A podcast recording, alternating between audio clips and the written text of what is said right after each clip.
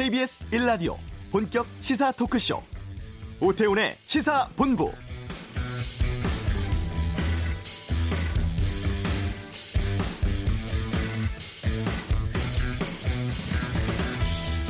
미국의 타임지가 올해의 인물로 언론 자유와 진실을 추구하다 살해되거나 탄압받은 언론인들, 이른바 수호자들과 진실에 대한 전쟁을 선정했습니다. 사우디 정부의 차, 잔혹함을 알리다 살해된 자말 가수교지, 로힝야족 학살을 취재하다 수감된 로이터 기자, 총기 난사로 살해된 미국 메릴랜드 신문 기자, 두터르테 정권의 인권 침해를 고발하다가 탄압받은 필리핀 언론인 등이 함께 이름을 올렸는데요. 타임지는 선정 이유로 진실과 자유, 민주주의를 수호하고 왜곡에 맞서 싸우며 궁극적인 희생을 하고 있기 때문이라고 밝혔습니다. 전 세계적으로 매년 칠십에서 백 명 정도의 언론인들이 진실을 알리다가 희생되고 있다고 합니다. 오태훈의 시사본부, 어제 교육부의 이천십구 년 업무 보고가 있었습니다. 사립유치원, 학생부, 수능 정시 확대 등 관심이 높은데요. 잠시 후 이슈에서 알아보겠습니다. 김정은 위원장의 답방이 내년으로 미루어지는 것 같습니다. 이번 주 한반도는 이 코너에서 살펴보겠습니다. 아는 경찰은 제주 해안가에서 숨진 이십 대 발견 소식과 여전한 음주운전 사고에 대해 짚어보겠습니다. 케이비에스 라디오 오태훈의 시사본부 지금 시작합니다.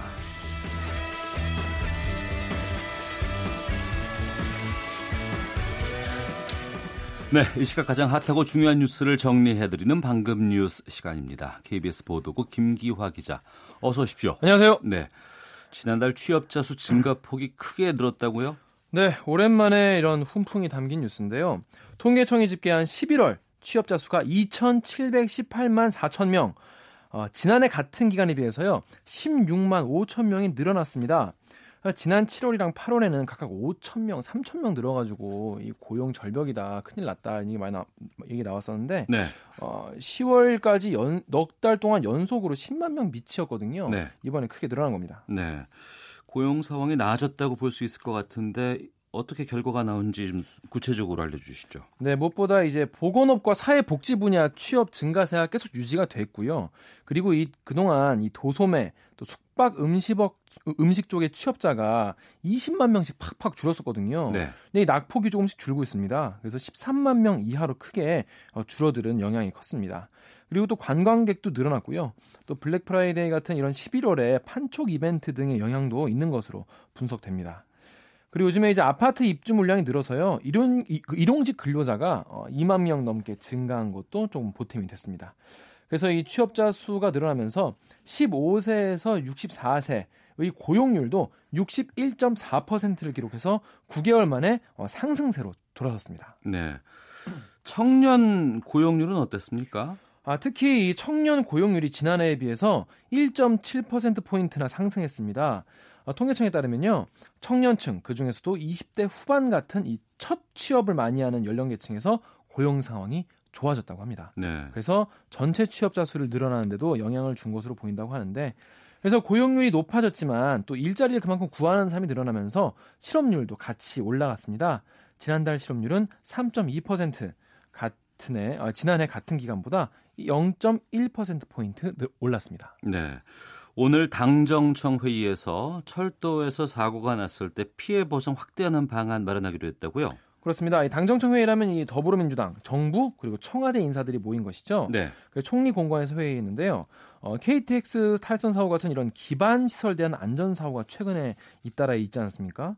이거에 대해서 엄중하게 인식하고 재발 방지책 세우자 이런 얘기했는데, 민주당은 먼저 정부가 노후한 이런 기반 시설에 대한 실태부터 철저히 파악해서 예산, 정비 인력 확충 방안 이런 근본 대책을 빨리 세워달라 요청을 했고요. 이에 대해서 국토교통부는 시설과 차량 부품에 대한 일제 점검 실시하고 신호 조작 절차를 강화하겠다. 그리고 감사를 좀 하고 있는데 감사 결과를 반영해서 어, 안전관리 체계를 개선하겠다라고 밝혔습니다. 그 이번에 백석역 열 수송관 사고도 있었잖아요. 그렇습니다. 이 사고와 관련해서 이제 산업부가 이제 관련이 돼 있거든요. 산업부가 오늘까지 이십 년 이상 된 열 수송관 긴급 점검을 마무리하기로 했고요. 또 과기부는 케이티 통신구 화재 관련해서 통신재난 방지 대책을 연내 수립하기로 했습니다. 네, 경제 관련 방안도 있다면서요. 그렇습니다. 경기 회복, 일자리 창출 위해서 내년도 예산의 칠십 퍼센트를 상반기에 몰아서 배정하기로 했습니다.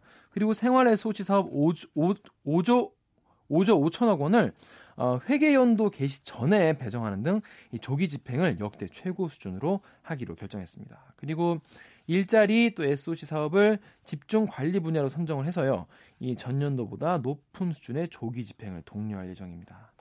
또 이 유치원 상법, 이 청년 고용 촉진 특별법 이런 것들이 지금 정기국회에서 통과되지 못했잖아요. 정부가 이거 좀 시급한 법안이다 라면서 어, 연내 처리될 수 있도록 어, 당에 협조를 요청했습니다. 네, 이재명 경기지사가 모든 당직을 내려놓고 당원의 권리도 행사하지 않겠다 이렇게 밝혔고, 네, 민주당 지도부는 별도의 징계는 내리지 않기로 했다면서요?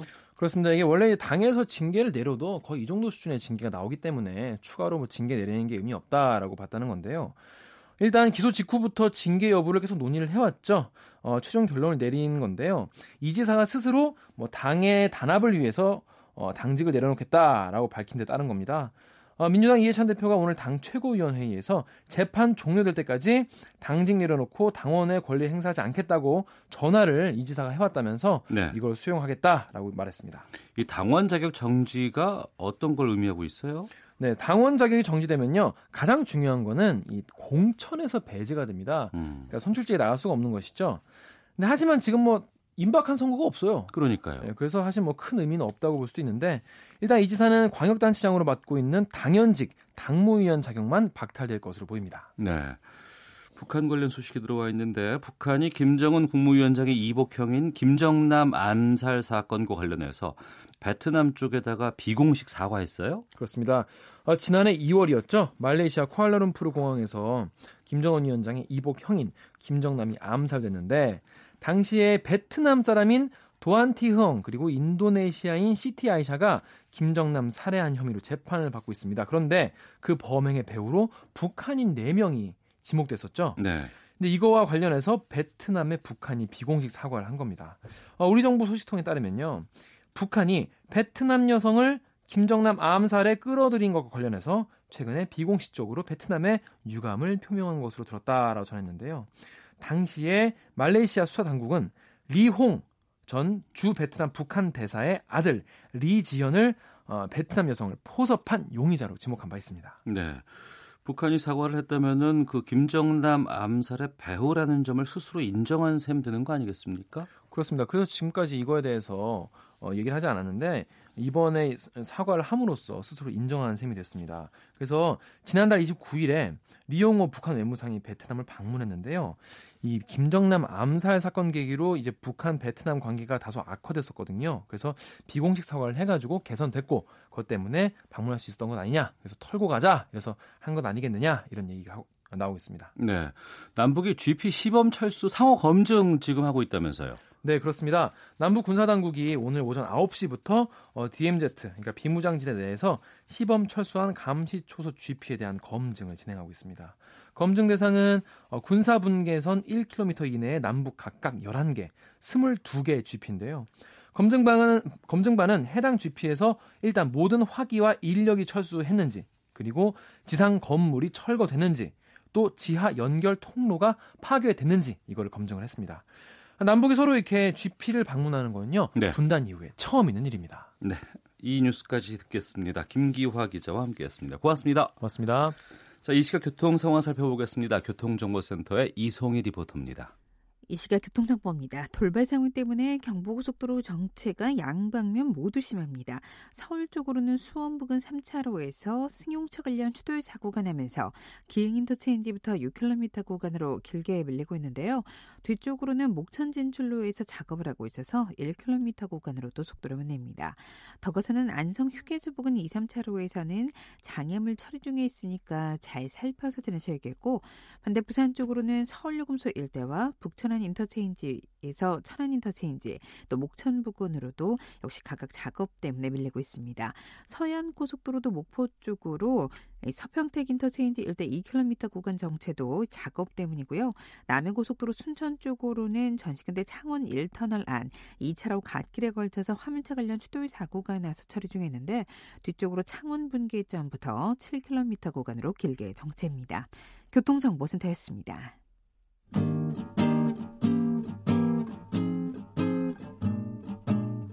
케이비에스 일 라디오 오태훈의 시사본부, 여러분의 참여로 더욱 풍성해집니다. 방송에 참여하고 싶으신 분은 문자 샵 구칠삼공 번으로 의견 보내주세요. 애플리케이션 콩과 마이케이는 무료입니다. 많은 참여 부탁드려요. 네, 케이비에스 일 라디오 오태훈의 시사본부. 오늘은 특별한 분과 인터뷰를 하겠습니다. 교육부 공무원 지내다가 고등학교 교장 선생님으로 자리를 옮겨 활동하게 되고 지난 십일월에 교육부 차관으로 또 임명돼 복귀하신 분입니다. 박백범 교육부 차관을 연결하겠습니다. 안녕하십니까? 예, 안녕하십니까? 네. 교육부 차관 박백범입니다. 예. 어제 문재인 대통령에게 내년도 교육부 업무 보고 하신 것 봤습니다. 잘 마쳤다고 생각하시는지부터 여쭙겠습니다. 예, 그 어, 시나리오를 가지고 그 판에 박힌 도구가 아니고. 예. 그야말로 참여하신 분들이 자유스럽게 토론하고 그 토론을 통해서 결론을 유도해낸 그런 업무보고 형식이었습니다. 예. 저희들은 잘 마쳤다고 생각을 하는데요. 여러 가지 주문도 많이 받았고요. 음. 또 해야 할 일이 많다는 그런 생각을 갖게 되었습니다. 네. 어제 그 업무보고에서 나온 내용부터 좀 질문을 드려볼게요. 네. 그 사학비리가 연일 사회 문제가 되고 있는 상황에서 먼저 내년부터 퇴직 교육 공무원의 취업 제한 적용 범위를 확대할 계획이라고 들었는데 설명을 좀 해주시죠. 예, 어, 그동안 많이 지적을 받아왔습니다. 교육부와 사립대학 간의 유착, 그리고 교육청과 사립학교 간의 유착 가능성이 높다는 지적을 많이 받았고요. 근본적으로 이런 그 유착 가능성을 차단하기 위해서 어, 교육부에서 퇴직하신 분들이 사립대학에 보직교수뿐만이 아니라 평교수로 진출하는 것도 제한을 두도록 그렇게 할 예정이고요. 예. 또 교육청에서 퇴직하신 분들이 사립초중고등학교나 법인에 진출하는 것도 역시 제한을 둘 예정으로 있습니다. 거기에 덧붙여서 문제가 발생한 사립대학의 경우에는 어, 총장으로 갈 수 없는 기간을 기존의 삼 년에서 육 년으로 이렇게 더 확대할 계획을 갖고 있습니다. 네. 또 대학 입시와 관련해서 정말 논란이 뜨거운 한 해였습니다. 숙명여고 입시 부정 사태 때문에 학부형, 학생들 모두가 상심이 큰데요. 내신 관리 철저히 해야겠다는 주장이 큽니다. 교육부에서는 어떤 대책들 준비하고 있습니까? 예, 어, 근데 이미 그 저희들이 전체 고등학교 대상으로 체크리스트를 만들어 가지고서 전수 점검을 했습니다. 그래서 네. 이천삼백칠십이 개 고등학교에 그 단계별로, 그러니까 출제 단계에서는 교직원 자녀가 있을 경우에 평가 업무에 배제하도록 한다든지, 그리고 인쇄 단계에서는 그 인쇄실에 씨씨티비를 설치하고 출입을 통제하고, 또 거기 인쇄실에 출입할 때에는 어, 카메라라든지 이런 전자기기를 소지하지 못하도록 한다든지, 또 시험 시행 단계, 채점 단계 각각 그 엄정하게 관리할 수 있는 그 체크리스트 만들어서 보안 점검을 했고요. 예. 또 앞으로 그 평가하는 그 교원과 자녀가 똑같은 학교에 근무했을 때 서로 피해게 하는 그런 제도를 시도교육청하고 협의해서 규정을 만들어 나갈 그런 생각으로 있습니다. 네. 지금 교육청별로 그 부모가 교사로 있는 학교에 자녀가 못 다니게 하는 상피제 도입된 곳도 있고 아닌 곳도 있는데 이거는 그러면 전국적으로 확대가 된, 되나요? 아, 그거는 좀 더 교육청하고 협의를 해야 될 것 같습니다. 어, 시도교육청의 그 학업성적 관리 시행 지침이 교육청별로 있고 또 인사관리 규정도 있고 그러기 때문에 그거는 교육청과 협의를 앞으로 더 해나갈 그 계획을 가지고 있습니다. 네. 숙명여고 상황도 이제 여러 가지 제보들을 통해서 언론에서 많이 이슈가 됐기 때문에 이 상황까지 왔던 것으로 좀 보입니다. 학교 운영에 대해서 좀 투명하게 할 수 있는 시스템 위에서 공익제보자 보호와 같은 방법들도 필요할 것 같은데요. 예, 맞습니다. 그 공익제보자 보호를 위한 여러 가지 법적 제도적 장치가 중요하고요. 그래서 관련법 개정을 저희들이 추진을 하겠습니다. 아, 또한 더 중요한 것 중에 하나는 그 사립 학교의 경우에 징계를 제대로 이행하지 않는 그런 경우가 있습니다. 네. 그래서 징계를 제대로 이행할 수 있도록 저희들이 이행하지 않는 학교는 과태료를 부과한다든지 또 시정 변경 명령을 내렸을 때 그 이행을 할 수 있도록 그 방안을 강구하는 것도 저희들이 추진을 하겠고요. 그다음에 처음에 말씀하신 그 공익 제보자 보호에 관해서도 저희들이 특단의 대책을 마련할 수 있도록 노력을 하겠습니다. 그분들을 다시 그 재채용한다든지 또는 그분들에 대한 어떤 생계비 지원이라든지 이런 거에 대해서도 저희들이 그 대책을 마련할 수 있도록 계획을 가지고 있습니다. 네, 징계 이행이 잘 되지 않는다고 말씀하셨습니다만 그 징계 자체도 솔직히 좀 어, 너무 작지 않나 적지 않나라는 얘기가 많이 나오고 있습니다. 최근에 금품 수수라든가 학생 상대 성폭력과 관련된 이러한 범죄에 대해서 처벌 수위를 좀 더 엄격히 해야 할 필요가 있지 않나 싶은데요. 예, 맞으신 말씀입니다. 그래서 그 사립학교 교원에 대한 징계도 국공립학교 교원하고 동일하게 엄격한 기준을 적용할 필요가 있고요. 그래서 관련 사립학교법을 개정을 할 예정으로 있습니다. 그리고 지금 개정 중에 있고요. 그것도 또 지켜지지 않았을 경우에는 과태료를 부과한다든지 또 저희들이 관할청에서 지도감독 권한을 강화하는 그런 제도를 지금 추진하고 있습니다. 네. 사립유치원 사태는 지금 어떻게 보고 계세요?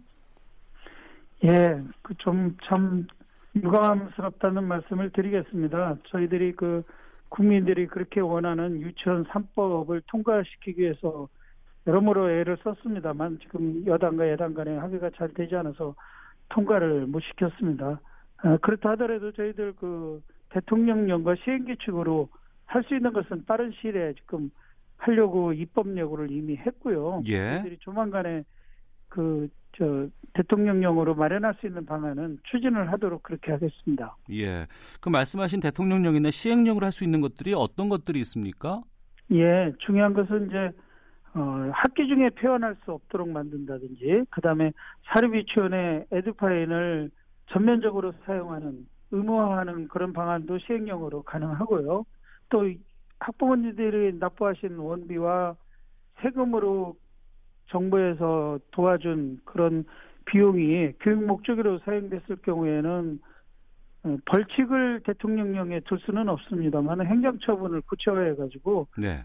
그 위배될 경우에 여러 가지 그 불이익을 유치원에 줄 수 있는 그런 방안을 담고 있습니다. 네. 지금 일부 사립유치원 같은 경우에는 이천십구 년 학년도부터는 폐원하겠다 이렇게 공공연히 얘기하고 있는 곳이 있거든요. 네네. 이곳으로 보내려고 했던 학부형들 같은 경우에는 지금 상황이 상당히 좀 힘든 입장입니다. 이 점에 대해서는 어떤 모니터링하고 계신지도 좀 알려주세요. 예. 음, 공공연하게 그 폐원을 하겠다고 선언한 유치원이 일부 있습니다. 그러나 정식 절차를 밟고 있는 유치원은 그렇게 많지는 않고요. 예. 그렇다 하더라도 저희들이 그 시군구별로 있는 교육지원청에서 그런 유치원에 대해서는 유치원 현장 지원단을 구성해서 저희들이 계속 모니터링을 하고 있고요. 예. 또 그런 유치원에 저희 직원들이 직접 방문해가지고 음. 유치원이 정상화될 수 있도록 지원하거나 이렇게 저희들 방지하기 위해서 노력을 하고 있습니다. 또 불가피하게 폐원이 되는 경우에는 거기에 재원했던 아이들이 인근 유치원으로 분산 배치할 수 있도록 저희들이 또 적극 지도를 하고 있습니다. 결론적으로 말씀드리면 네. 인근 유치원에 분산 배치가 안 되면 폐원을 저희들이 막고 있습니다. 그래서 예. 안심을 해주시기를 부탁을 드리고요. 그래도 어려운 점이 있으면 교육지원청으로 연락을 주셔가지고 상의를 해주시기를 부탁을 드리겠습니다. 예, 저희가 이와 관련된 인터뷰를 이전에 좀 저희가 했었습니다. 그런데 이제 교육부라든가 여러 가지 보도에서 나온 내용과 다르게 현장에서는 어, 적극적으로 대처가 안 된다 그래서 안타까워하시는 분들이 계시는데 어, 그런 현장에서 잘 풀리지 않는 부분은 교육지원청으로 연락을 하면 될까요? 예, 지난번에 보도된 걸 저희들도 잘 모니터링을 했고요. 그 이후에 즉시 회의를 수집을 해가지고 예. 어, 학부모님들의 그 불안을 해소할 수 있도록 저희들이 다시 교육과 연수를 했습니다. 어. 혹시라도 교육지원청에서 적절하게 대처가 안 된다면 교육청과 또는 우리 교육부로 연락을 주시면 네. 저희들이 바로 조치를 할 수 있도록 그렇게 하겠습니다. 알겠습니다. 믿어보겠습니다. 네, 감사합니다. 예, 그 특수교육 관련해서도 좀 질문드리겠습니다. 현재 네. 우리 그 장애아 교육 어떤 점들이 좀 부족하고 아쉽다고 보시는지도 좀 알려주시죠.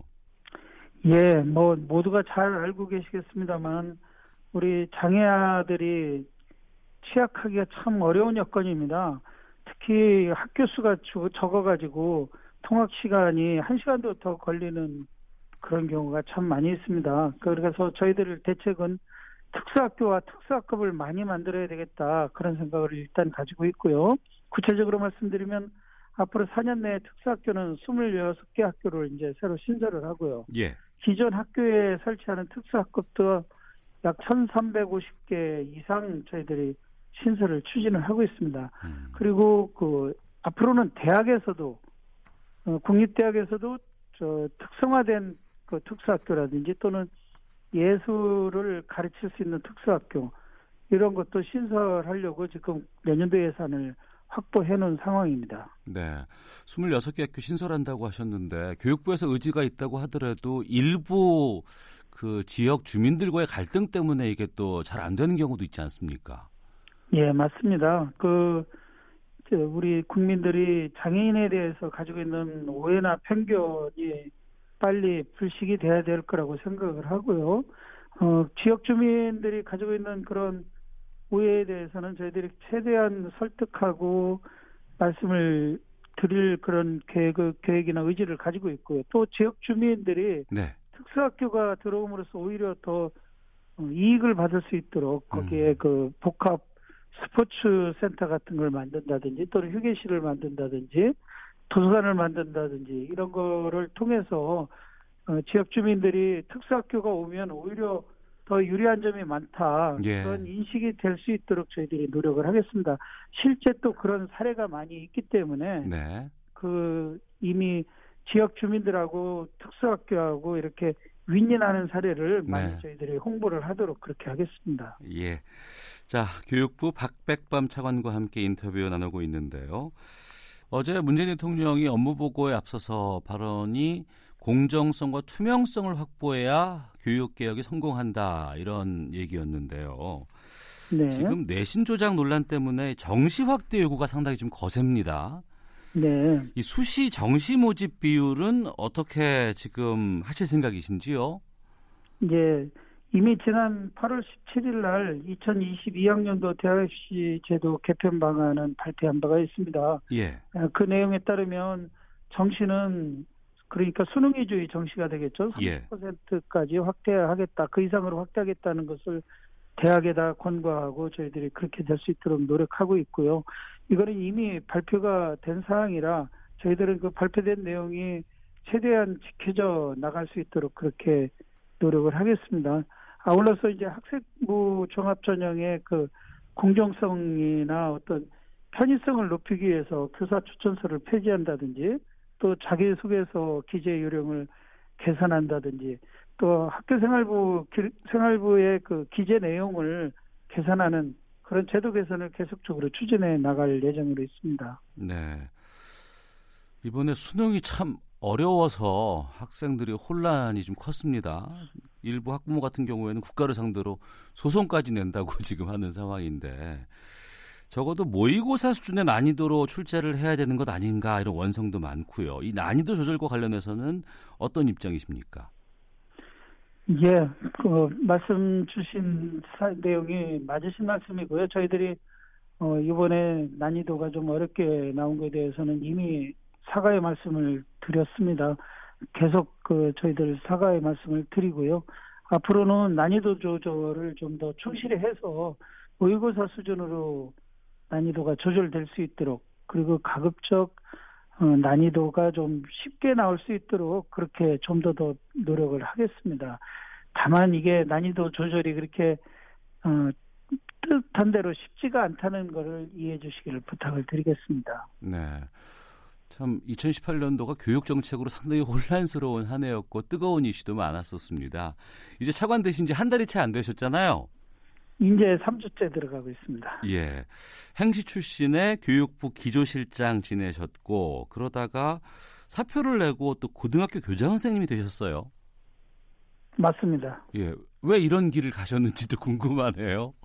예, 어, 교육 행정과 관련해서 가장 최일선은 저는 학교라고 믿고 있고요. 예.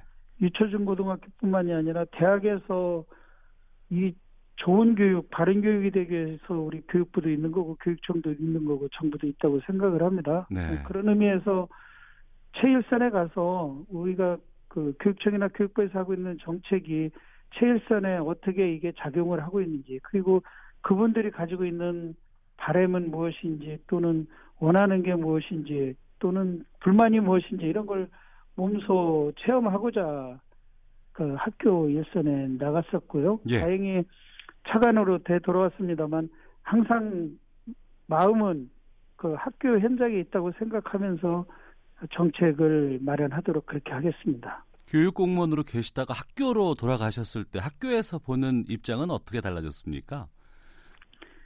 뭐 아무래도 그 학교에서 보는 입장은 여기서 그 교육부나 교육청에서 생각한 거하고 많이 달랐다고 저는 그 느꼈습니다. 그리고 그렇게 어, 배웠습니다. 네. 어, 뭐 좀 많이 지적하고 있습니다만 교육청이나 교육부가 과거에 가졌던 그 지시, 명령, 통제 위주의 교육을 교육 정책을 네. 또는 교육 행정을 좀 더 더 탈피해야 되지 않겠느냐. 그래서 어. 학교 현장과 눈높이를 많이 맞춰야 되겠다. 소통을 더 원활하게 해야 되겠다. 그런 생각을 하게 되었습니다. 예, 그런 생각을 하신 분이 다시 교육부 차관으로 오신 거예요. 자, 앞으로 유은혜 장관과 함께 교육개혁 잘 해주시기를 바라고요. 끝으로 이 교육행정 앞으로 어떻게 이끌어 가실지 마지막으로 좀 말씀해 주시죠. 예, 제일 중요한 것은 국민들로부터 신뢰받을 수 있는 교육, 즉 사랑받는 그런 교육이 되기 위해서 저희들이 노력을 하겠고요. 그러기 위해서는 부패가 없고 공정한 교육이 되도록 과감한 개혁을 해야 될 거라고 생각을 합니다. 아울러서 미래 산업사회에 그 대비하기 위한 우리 아이들은 그 문제 해결력을 기르고 창의력과 융합적 사고력을 키울 수 있는 그런 열린 교육이 되기 위해서 좀 더 더 노력을 하도록 하겠습니다. 네, 알겠습니다.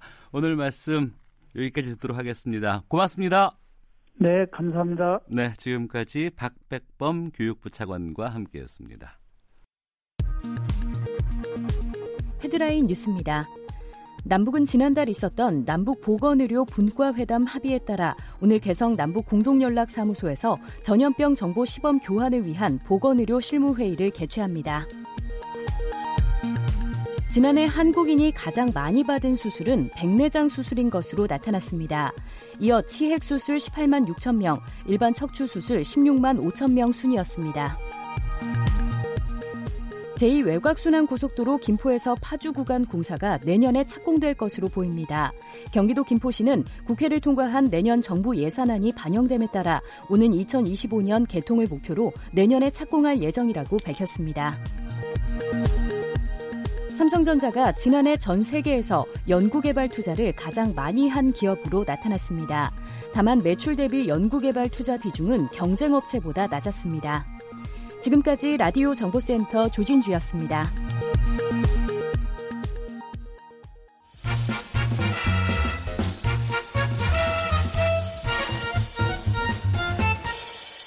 오태훈의 시사본부.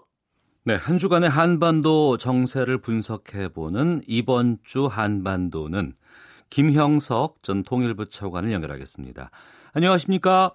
네, 안녕하십니까? 예, 김정은 국, 북한 국무위원장의 연내 답방이 현실적으로 좀 어려워진 것으로 보입니다. 어떻게 판단하세요? 어, 그 김정은 위원장이 결단을 하면 네. 불가능하진 않습니다. 그렇지만 어. 이제 경호라든지 의전 그리고 정상 간의 행사니까 이런 물리적 측면을 고려했을 때는 지금 현재 시점에서 보면 상당히 어렵다라고 네. 이제 판단할 수밖에 없는 상황입니다. 네, 북측이 확답을 못하는 이유에 대해서 여러 가지 얘기 나오고 있는데, 네, 네. 우리가 줄 게 없어서 그런 것인지 아니면 우리 쪽에서 바, 뭐 비슷한 말일 수도 있겠습니다만, 네, 예. 어, 받아갈 게 없어서인지 어떻게 보십니까? 어, 당연히 뭐 그것도 생각을 할 겁니다. 그렇지만 네.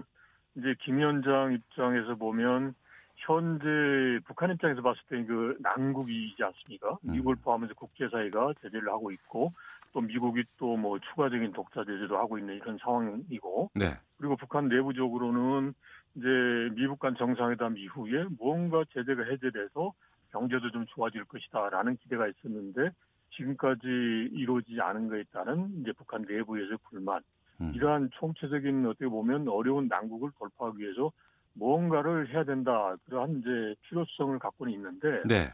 근데 이제 현실적으로 보면 남북 관계가 이제 미북 관계에 이제 사실상 종속되고 있다는 이제 그러한 현실을 또 부정할 수도 없는 상황이란 말이죠. 예. 그래서 그렇다 보니까 아무래도 이제 무게 중심이 이제 미북 관계에 있다 보니까 이 남북 관계 쪽이 이제 다소간 지금 상황에서 보면 다소간 이제 비중이 떨어지는 그런 상황에 이제 있어서 김 위원장의 고민이 깊다고 봅니다. 그리고 또 하나는 이제 하나 이제 현실적인 문제인데 네. 이제 우리 측에서 강하게 요청을 하는데 그 요청을 무시할 수 없고 음. 이제 그런 상황에서 오자니 또 신변 안전 이런 부분도 있어서 네. 여러 가지가 지금 뭐 고민스러워서 지금 이제 어, 답을 못 하고 이런 쪽으로 사실상 어려운 쪽으로 지금 상황이 전개되는 것을 이제 놔두고 있는 이제 그런 상황이 아닌가 싶습니다. 네, 날짜가 정해지면 뭐 미리 준비하고 뭐 이럴 때 발표가 나오는 것으로 알고 있는데 네. 혹시 방남 직전 아니면 뭐 네. 군사분계선 넘어온 직후 발표할 수도 있어요?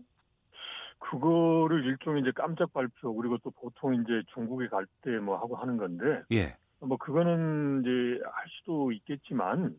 이제 아무래도 어렵죠. 이제 그게 이제 넘어온다 그럴 때 예를 들어서 숙소라든지 또 그다음에 여러 가지 방문지 등에 대한 사전 준비 이런 걸 이제 감안한다면 네. 이제 과연 그게 현실적으로 다 어, 비밀이 보장되겠냐 그런 것도 있고 음. 그래서 여튼 뭐 깜짝 발표를 할 수도 있, 있습니다만은 그렇게 하는 게 현실적으로 보면 이제 어려울 수도 있다라는 네. 거죠. 그런데 이런 측면에서 이번에 우리가 한번 생각해야 될 게 예.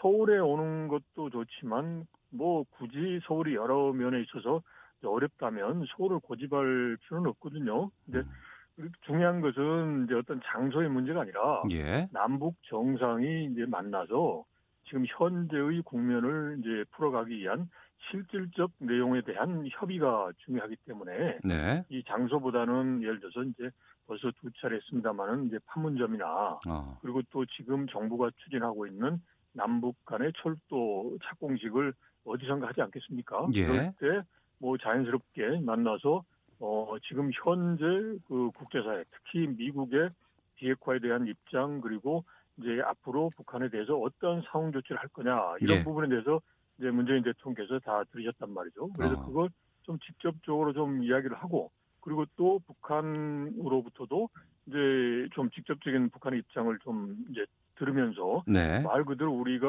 이제 중재자 역할도 하지만 이제 지금부터는 이제 저희가 이제 설득하는 설득자 역할 그리고 또 설득에 따라서 합의된 사항에 대해서는 이제 우리가 책임지고 이걸 어 미국이나 국제사회하고 협력해서 보증하겠다. 네. 그리고 미국에 대해서는 이제 북한이 그런 비핵화의 방향으로 갈 수 있도록 보증하겠다. 그런 소위 보증자의 역할을 이제 하는 게 중요하고 그런 차원에서 본다면.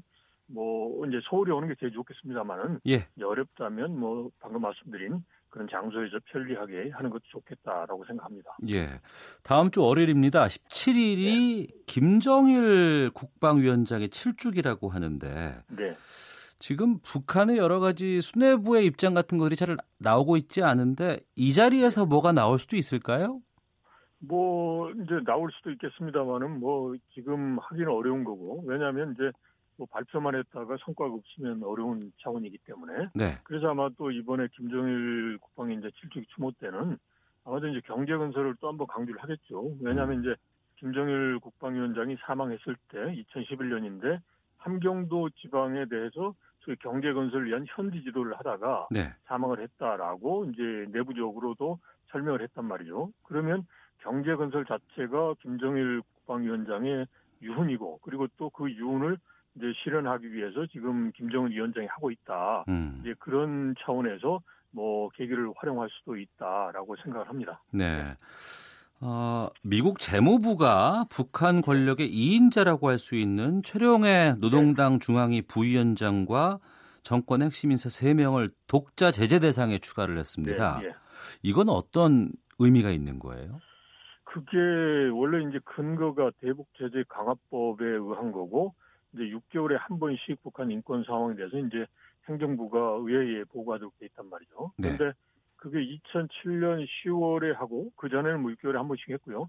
이천칠 년 시월에 하고, 지금 올해 유월 달에 해야 되는 건데 안 하고 있다가 이번에 했습니다. 그러니까 그런 차원에서 본다면 인권 문제에 대해서 이제 미국 국내법에 의한 조항이지만 이걸 했다는 것 자체는 이제 북한에 대한 그 압박의 그런 측면이 있다라는 것은 뭐, 뭐, 어쩔 수 없는 것 같고요. 예. 그런데 이제 중요한 거는 이 지금 현재 보면 요 대북 제재 강화법에 의해서 김정은 위원장도 이제 그 미국에 의한 독자 제재의 대상입니다. 그래서 뭐 자산이 동결되고 미국이나 미국 기업과의 교역 자체가 이제 제한이 되는 건데, 그거 자체가 상징적인 의미가 있지만 실질적으로 즉 필요하면 한다는 거죠. 그러니까 이제 올해 유월 십이일 날 김정은 위원장과 그다음에 트럼프 대통령이 비록 그 지금 현재처럼 그 제재의 대상이지만 이제 만나서 정치적이고 군사적인 문제를 했습니다. 그래서 이거 자체가 지금 현재의 미국 간, 북미 간의 협상에 있어서 결정적인 걸림돌이라고 하는 것보다는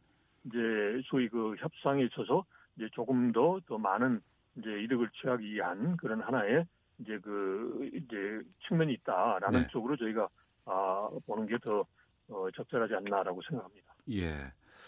북미 회담은 언제쯤 전망하세요?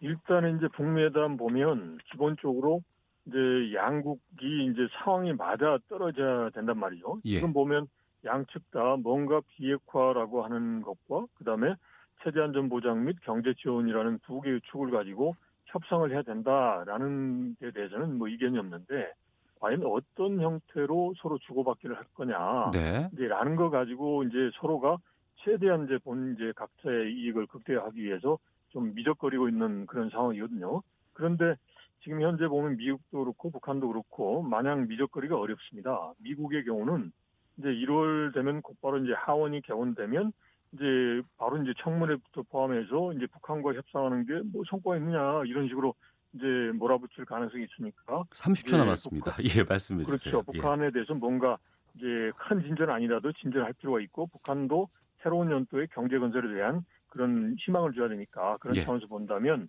뭐 일월이나 이월 중에 충분히 열릴 수 있는 그런 이제 상황적 여건이 된다라고 생각을 하겠습니다. 알겠습니다. 이번 주 한반도는 김형석 전 통일부 차관과 함께했습니다. 말씀 고맙습니다. 네, 고맙습니다. 네, 일 부 마치겠습니다. 잠시 후 이 부에서는 아는 경찰 준비되어 있고요. 정가 이슈 브리핑, 또 김성환의 뉴스 쏘다, 택시기사 사망, 천막투쟁 돌입, 카카오 카풀 도입 관련한 갈등 문제 짚어보겠습니다. 뉴스 들으시고 이 부에서 뵙겠습니다.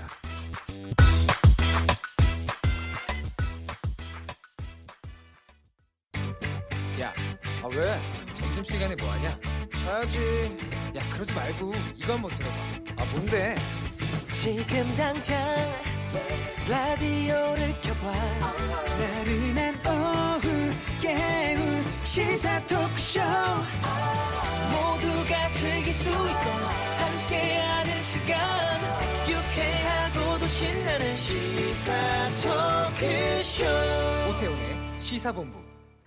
네, 케이비에스 일 라디오 오태훈의 시사본부, 전문성과 현장성이 살아있는 고품격 하이 퀄리티 범죄 수사 토크를 지향하는 아는 경찰은 수요일에 있습니다. 한국범죄연구소 김복준 연구위원, 전 서울경찰청 범죄심리분석관 배상원 프로파일러와 함께합니다. 두 분 어서 오십시오. 예, 안녕하세요. 안녕하세요. 예. 저희가 본격적인 말씀 나누기 전에 요거부터 좀 짚고 가도록 하겠습니다. 갑자기 지금 뉴스들이 올라와서. 음. 제주 해안가 애월읍에서 이십 대 남성이 숨진 채 발견이 됐다고 합니다. 어제 오전 열한 시 이십구 분쯤에 애월읍 감은동의 해안가에서 이제 시신이 발견됐는데, 소식 접하자마자 두 분은 어떤 생각 드셨을까 궁금했습니다. 현장 경험에 비추어서. 먼저 김복준 의원님. 뭐 저희가 예. 신이 아니니까요. 예, 예. 어, 다만 이제 그 사체 이 위에 옷은 없었다고 그러고요. 예. 어, 청바지만 입은 상태에서 발견이 됐고 어, 청바지에서 신분증을 확인한 것 같습니다. 아 그래요? 예, 그랬더니 제주시에 거주하는 스물여섯 살 먹은 청년이라고 합니다. 네. 아, 물론 신분증만 가지고 그, 저, 그 사람이라고 단정짓지는 않아요. 당연히 또 지문까지 같이 대조를 합니다. 네. 아, 근데 이제 부패가 아마 장기 부분 쪽에 상당히 진행이 돼 있는 것 같아요. 음. 그래서 이제 그 시간을 좀 탐색하는 게 중요할 것 같고요. 그러니까 사망한 시간. 근데 이제 죽음이라고 그러면 일반적으로 이제 세 가지 정도로 보거든요. 예. 일 번이 이제 극단적인 선택. 음. 두 번은 실족사 같은 어떤 사고사. 네. 아니면 이제 세 번째는 가장 좋지 않은 누구에 의한 타살. 네. 요 이제 세 가지 경우 수를 놓고 이렇게 보는 건데요. 네. 지금 육안 감시라고 그래요. 일 차 감시. 음. 현장에 출동한 경찰이 봤을 때 외상, 그러니까 사인에 직접 이를 만한 어떤 외상이 발견되지는 않았다. 아. 어, 이렇게 이야기하고 있으니까 예. 일단은 실족사나 무슨 그 이 타살 이런 쪽보다는 어, 극단적인 선택 쪽으로 저는 조금 음, 저. 그 무게를 이동하고 있습니다. 예. 지금 그 뉴스에 나오는 건 시신이 부패가 진행된 상태라고 나와 있는데 방금 김복준 의원께서는 장기 부분의 부패라고 말씀해 주셨거든요.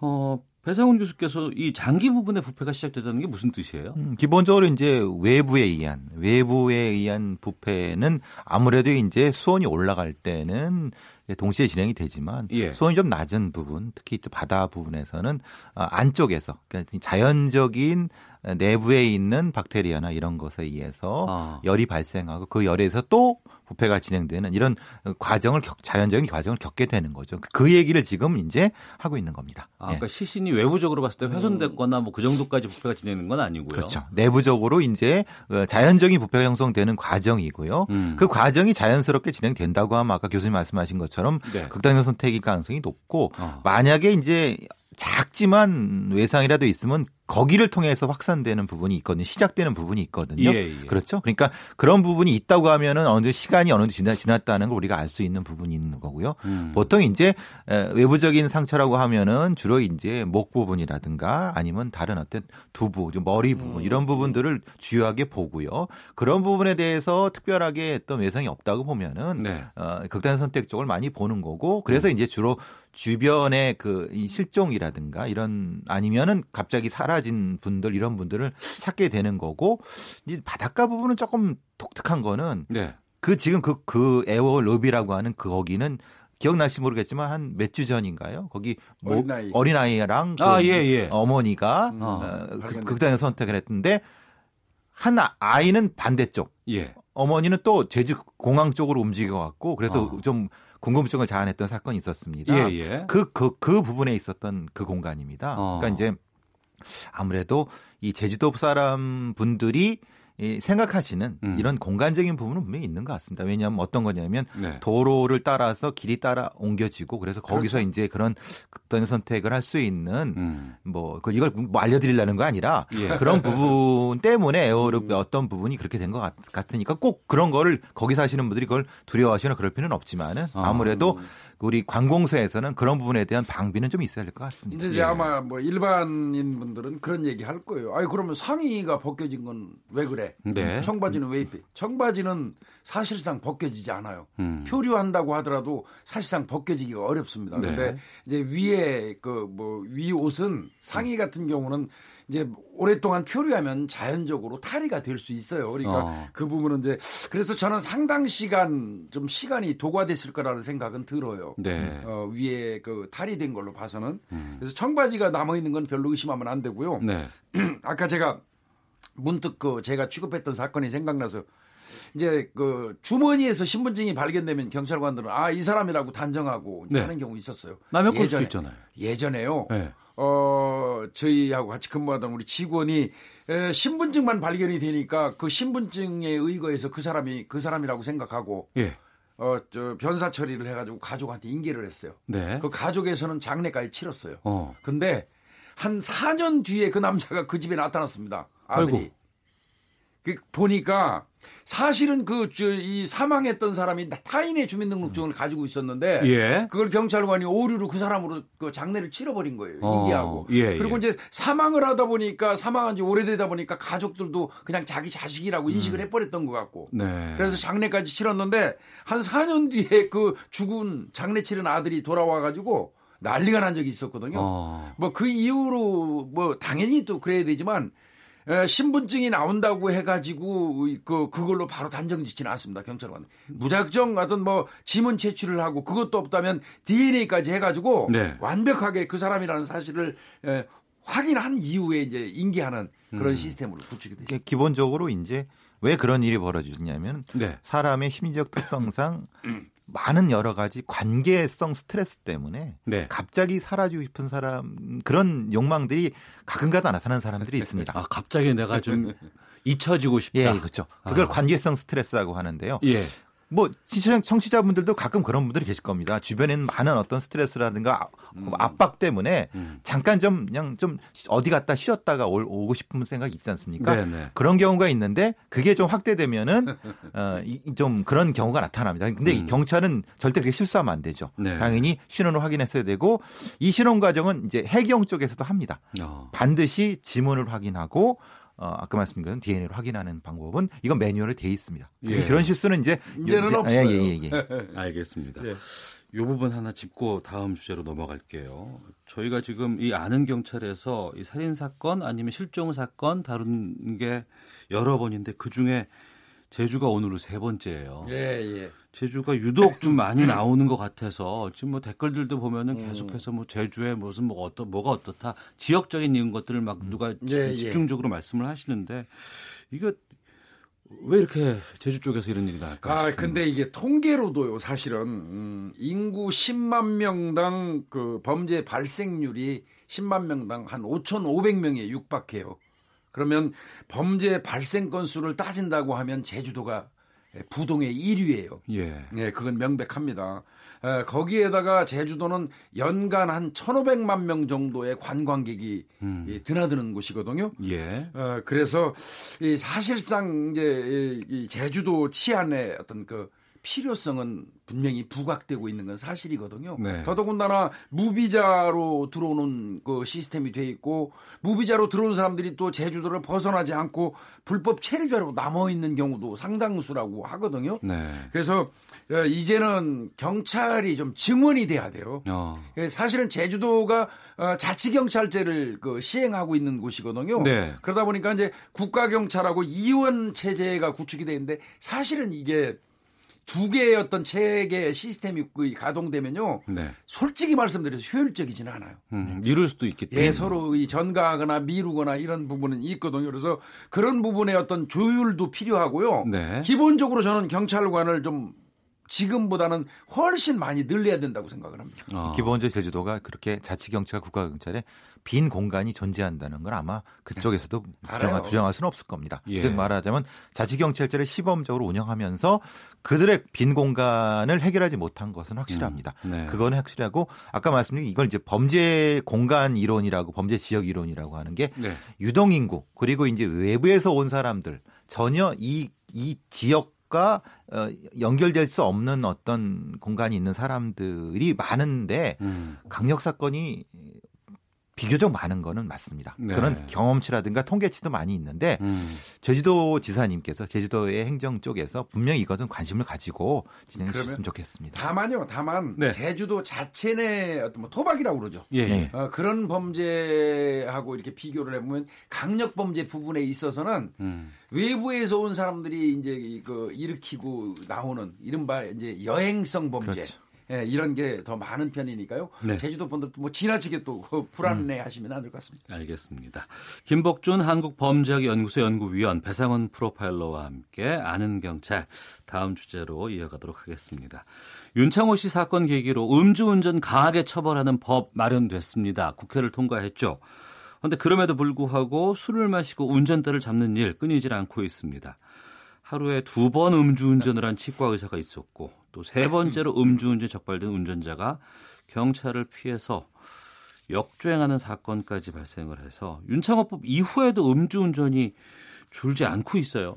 맞습니다. 이게 저 의식이 안 바뀌니까 이제 그런 것 같은데요. 뭐 예. 윤창호법이 나오고 우리가 음주운전하면 위험하다 이런 얘기 수도 없이 해도 어, 이런 분들은 남의 이야기죠. 네. 어, 나하고는 관계없는 이야기라는 인식이 있는 건데 이 치과 의사 같은 분들, 의사라는 그 끝에 사자 붙는 분들은 좀 존경받을 행동해야 되지 않나요? 음.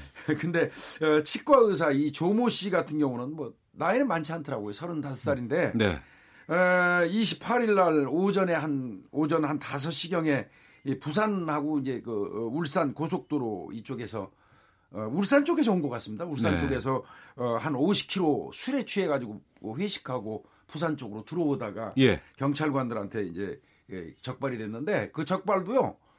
원래 운전자가 술이 취하면요 차도 네. 비틀거려요. 그렇겠죠. 그래서 뒤따라가던 네. 사람이 압니다. 아. 아 저거 차 비틀거리네. 그러면 그 음주운전한다고 볼 수 있거든요. 예. 경찰에 신고가 돼가지고 이제 적발을 한번 당했어요. 예. 그때 음주 수치가 영 점 영일구일 퍼센트. 어. 그러면 만취거든요. 예예. 영 점 일이 어. 넘어가니까. 예. 예. 그러면 일단 적발이 됐으면 거기서 정리하고 대리운전하고 집에 가야 되는데. 네. 이제 경찰이 조사하고 난 다음에 일단 귀가를 시키면서 대리운전을 불러준 것 같습니다. 예, 예. 그 대리운전 기사가 그 데리고 갔는데 지하 이 층에서 운전기사 대리운전기사분한테 돈도 안 주고 어. 욕설하고 난동 피우다가 예. 대리운전기사 내리게 시킨 다음에 본인은 지하 삼 층까지 또 차를 끌고 또 간 거예요. 음, 술 취한 상태에서. 음주운전 걸려서 대리를 불러줬고 예. 그럼에도 또 한 번 한 거네요. 그렇죠. 그러니까. 예. 어. 기본적으로 그게 그게 이제 이 사람이 싫었던 겁니다. 그러니까 자기가 걸렸던 것에 대한 반성이 아니라 예. 대리 불러갖고 간 거 자체가 이제 자기를 이제 말하자면 그 싫은 행동을 한 거죠. 음. 그러니까 자기를 반성하지 못하고 어, 보통 이제 이런 음주 현장에서 이런 경우가 많이 있습니다. 네. 말하자면 그럼 나 지금 운전해도 돼 말아야 돼 이렇게 시비 거는 운전자들이 있습니다. 아. 그러니까 뭐 여기 한번 걸렸으니까 어차피 걸렸으니까 어, 그러니까 또 해도 돼 안 돼 이렇게 시비를 거는 사람도 진짜 있습니다. 시비를 걸어요? 예, 예, 예. 어, 말도 못해요. 네. 그러니까 에, 사실 정확하게 어, 본인이 잘못을 했으면 그걸 인정을 하고 깔끔하게 어, 다음에서는 안 하겠다고 해야 되는데 지금 이런 건 사실 빙산의 일각이죠. 네. 참. 지금 김복준 의원께서 말도 못해요라고 말씀하셨는데 네, 네. 그런 경험들이 있으면 좀 말씀해 주세요. 음주 단속 같은 거 확인해 보시고. 아니 뭐 저 경찰관들 우리 직원들 뭐 저도 이제 현장에 있어봤는데. 음주 단속 하러 나가서 이제 현장에 가 있으면 음주 단속 되고 난 이후에 뭐 얼굴에 침 뱉는 거, 욕설 뭐 이런 거는 뭐 아주 다반사고요. 그러니까 예. 경찰관들 그건 이제 어느 정도 이력이 음. 생겼어요. 그래서 어. 아, 어, 뭐 의뢰 욕하는 거고 예. 뭐 이제 이런 경우 있는데 에, 아마 경찰관들이 하기 싫은 근무를 좀 꼽으라고 얘기를 하면요. 네. 음주운전 단속도 아마 어, 그 뭐 잠복근무 이상으로 하기 싫은 근무 중에 하나일 겁니다. 예, 아무래도 그 취객을 취객. 예, 예. 예. 또 하나 그냥 거기 음주 단속한 상태에서 계속 있습니다. 내가 얼마 니네들 얼마나 잘해나 그, 그거 지켜보겠다고 한 시간이고 두 시간 지켜보고 있습니다. 같이 근무해요, 같이. 네. 아 그래요? 네. 네. 같이 근무하면서 어. 전체 지나가는 차를 전부 통제해가지고 음주 측정을 못 하잖아요. 예, 예, 예. 근데 저거는 왜 안 하냐? 어, 취객이 저, 저 멀리 가는 것도 저것도 잡아다 해라. 일일이 그 현장에서 지시해요. 음. 근데 그걸 공무집행 방해로 처리할 수가 없는 겁니다. 네. 그러니까 그걸 어느 정도가 있지. 예. 그러니까 이제 적어도 그러면은 이거를 또 흔히 말하는 그, 그, 그분의 그 집에다 얘기해서 모시고 가라고 얘기하게 되면 또 이게 사생활 침해가 될 수 있고. 안 돼요.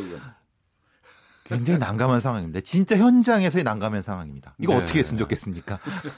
지금 연말이고 해서 예. 또 이제 술자리가 많아지는 시기입니다. 예. 그리고 이제 술 드시고 나서 이제 집에 돌아가실 때 대리운전 불러서 가시는데 최근에 보니까 음. 뭐 주차장이라든가 이면도로 그리고 음. 아파트 내에 있는 도로 이곳은 정식 도로가 아니니까 이곳에서는 음주운전 걸려, 걸리지 않는다. 이렇게 생각하시는 분들 많이 아주 계시거든요. 그렇죠. 큰일 납니다. 네, 좀 알려주세요. 지금 뭐 아파트 단지 내에 있는 건 사유지 내에 있는 도로기 때문에 그거는 도로교통법상의 도로가 아니다 이렇게 얘기하는 분들이 있더라고요. 네네. 그거 예전 얘기입니다. 어. 어, 지금은 그것도 명백히 도로에 해당이 되고요. 네. 음주운전 처벌법규가 도로교통법이 있거든요. 사십사 조 독법에 예. 딱 명기돼 있기 때문에 네. 맞고요. 그 다음에 이면도로 이 골목길이라고 하더라도 차가 통행하는 도로는 다 도로예요. 어. 그러니까 그거 엄청난 착각들 하시는 것 같아요. 심지어는 주차장까지도 요즘에 도로를 봅니다. 네. 예전 같은 경우는 도로교통법 안에 있기 때문에 음. 도로, 이 도로에서 음주를 하지 않으면 된다. 네. 라고. 그리고 예전에는 그런 거 시비 걸렸던 게 있었습니다. 그런데 도로교통법 사십사 조가 명확히 규정하고 있습니다. 어. 어, 술을 마시고 운전한 사람은 음주운전이라고 규정이 돼 있기 때문에 네. 그건 도로인이 아니냐. 근데 어. 만약에 그게 도로교통이 적용이 안 되면 어떻게 되냐면 그러니까 형법이 적용이 되는 겁니다. 어. 도로교통법은 특별법입니다. 네. 그러니까 오히려 그렇게 한 사람들을 일정 정도 어느 정도까지 봐주기 위해서 도로교통법 봐준다는 게 어쨌든 특별하게 규정하기 위해서 해주는 거지 도로교통법이 규정이 안 되기 때문에 된다가 아니라 그러면 음. 어떻게? 그러면 형법으로 가시죠. 일반 네. 형법으로 갈 수 있는 겁니다. 음. 그러니까 이건 절대 잘못 생각하시는 겁니다. 예. 특히나 이제 음주운전이 상습적인 것도 문제가 되고 반복적으로 음주운전을 하는 사람들이 있다는 얘기를 들었어요. 그 뭐 두 번, 세 번 계속해서 걸려도. 음. 이런 사람들의 심리는 뭔지 좀 배상원 교수께서 좀 말씀해 주시죠. 기본적으로 나는 괜찮다는 겁니다. 나는 아, 나는 할 수 있다. 뭐가 괜찮아요? 안 괜찮죠. 그렇죠. 근데 네. 술 취한 상태에서 괜찮은 거죠. 아, 술 취, 아 네. 술에 취해 있으니까. 그렇죠. 왜냐하면 기준이 자기는 굉장히 너그럽고 올라가는 겁니다. 음. 그러니까 이건 상습성이라는 겁니다. 네. 그러니까 자기 기준을 자기가 설정하는 것이 음주운전의 핵심적인 포인트입니다. 네. 그 심리가 자기한텐 상당히 너그러운 상태가 됩니다. 그 너그러운 기준이 풀려버리는 거죠. 술 어, 마시면은. 예. 술 안 마시면 뭐라고 하냐면 절대 난 음주는 안 하라고 또 그땐 얘기합니다. 어. 그런데 한 잔 마시면 또 하시게 되죠. 그러니까 기본적으로 음주운전 자체가 범죄라고 인식하지 않아요. 아, 그래요? 예, 이거 뭐 술 한 잔 먹고 할 수 있는 거지. 이게 무슨 내가 누구 남의 돈을 훔치는 것도 아니고 사기치는 것도 아니고 때리는 것도 아닌데. 나 운전 잘해 막 그러고. 내가 예. 좀 자신 있게 운전 충분히 할 수 있는 사람이 여기서 저기 좀 내가 하기로서니 이게 무슨 죄가 돼. 이런 기본적인 인식이 깔려 있어요. 예. 아, 이 집이 바로 딱 적발하면 집이 저기 한 백 미터밖에 안 되는데 이것까지 적발하냐 평생 해먹어라 경찰 뭐 이러면서 소리 지르고 욕한다니까요. 근데 이제 예. 문제를 잡는 순간 위험물을 자기 손에 있는 아니, 겁니다. 그럼요. 어. 그 광고도 있었잖아요. 갑자기 운전대 잡는 순간 그 늑대로 변하고 막 이랬던 그런, 그런 그, 증, 그 광고 기억이 나는데 근데 그런 차 때문에 이번에 그 윤창호 씨의 친구들이 이렇게 네, 적극적으로 예. 나서서 활동을 하고 윤창호법 통과시키기 위해서 정말 여러 음. 곳에다가 알리지 않았습니까? 네, 예. 근데 이번에 또 이제 의견이 갈렸던 부분이 이거예요. 징역 하한선을 삼 년으로 네. 할 것이냐, 오 년으로 할 것이냐. 오 년으로 하게 되면 집행유예가 안 되기 때문에 이런 부분들이 음. 있었는데 이 부분에 대해서는 김복준 교수님께서 어떻게 보셨어요? 글쎄 이제 이거는 사실상 법리적으로 볼 때는요. 네. 살인 사건은 오 년 이상 무기 사형이거든요. 살인 사건. 네, 사람이 죽었을 때. 경우에. 예, 예. 그러면 에, 지금 현재 현존하는 형법 중에서 제일 큰 게 살인죄 아닙니까? 네. 그런데 그거하고 동등하게 에, 음주운전을 살인하고 동등하게 에, 하한형을 오 년 이상으로 하는 게 법리적으로 맞느냐? 네. 이제 이런 부분에 이제 그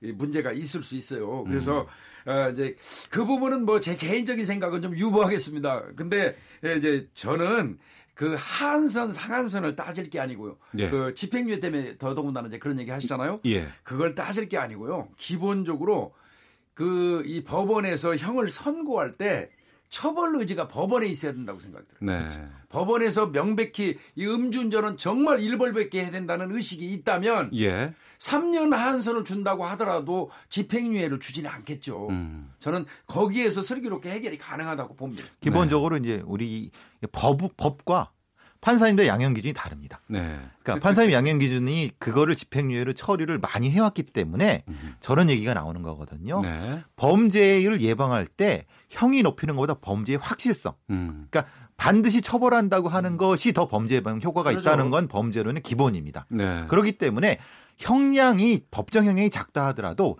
반드시 처벌되고 스스로 불이익 받는다는 걸 알려줄 수 있다고 하면은. 음. 그것이 집행유예가 아니건 간에 그것이 기준이 돼야 된다는 겁니다. 우리 사회가 술 관하는 사회, 술에 네, 관대한 네. 사회입니다. 최근에 인터넷 보니까 음주운전을 안 걸리고 집에 온 남편을 경찰에다가 신고한 아내가 있었어요. 부인이. 네. 네. 어, 그 많은 분들이 격려해주고 잘했다 뭐 이렇게 하시는 분들 계시는데 좀 경각심 일깨우는 한마디씩 좀 두 분께서 말씀해 주시면 좋을 것 같습니다. 아니 뭐 일단은 이걸 인식해야 될 것 같습니다. 이제는 네. 이제는 뭐 예전에도 사실은 그랬지만 음주운전 이꼴 폐가 망신이다. 어. 예, 그 저 음주운전 잘못하면 자기 인생이 모든 게 다 달아나는데 네. 거기에 자신의 인생을 거는 것처럼 어리석은 짓은 없잖아요. 예. 그래서 그거 좀 명심했으면 좋겠고 연말이라 한 마디만 드리겠습니다. 예, 예.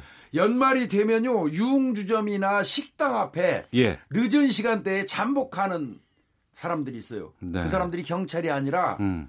저 어떻게 보면 공갈배들입니다. 공갈배들. 네. 술 먹고 음주운전하는 것이 일부러 찾아가서 후진해가지고 들이받고 어. 어, 음주운전을 미끼로 해서 돈 뜯어내는 공갈배들이 엄청 많아요. 네. 어, 그래 이제 뭐 경찰들도 같이 얘기해 우리랑 같이 잠복하는 놈들이 있다고 그런 얘기도 하는데요. 네.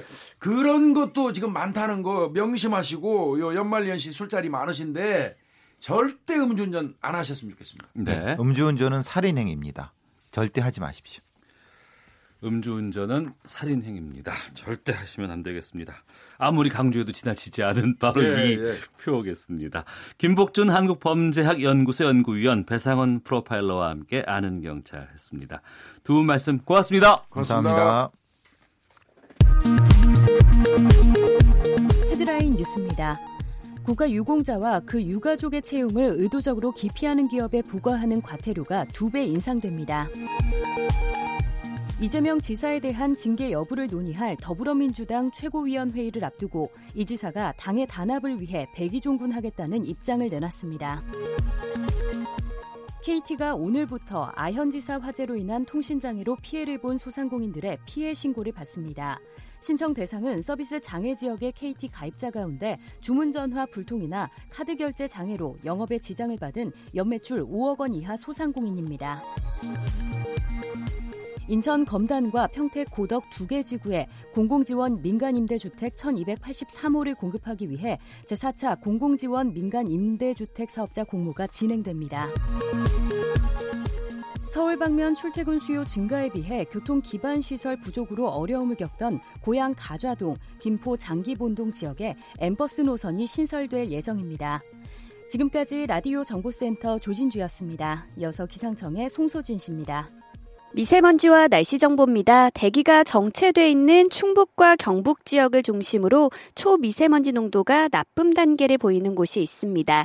수치가 삼십육 마이크로그램 이상이면 나쁨 단계인데요. 충북이 사십일, 경북이 삼십팔 마이크로그램으로 보통보다 약간 높은 상태입니다.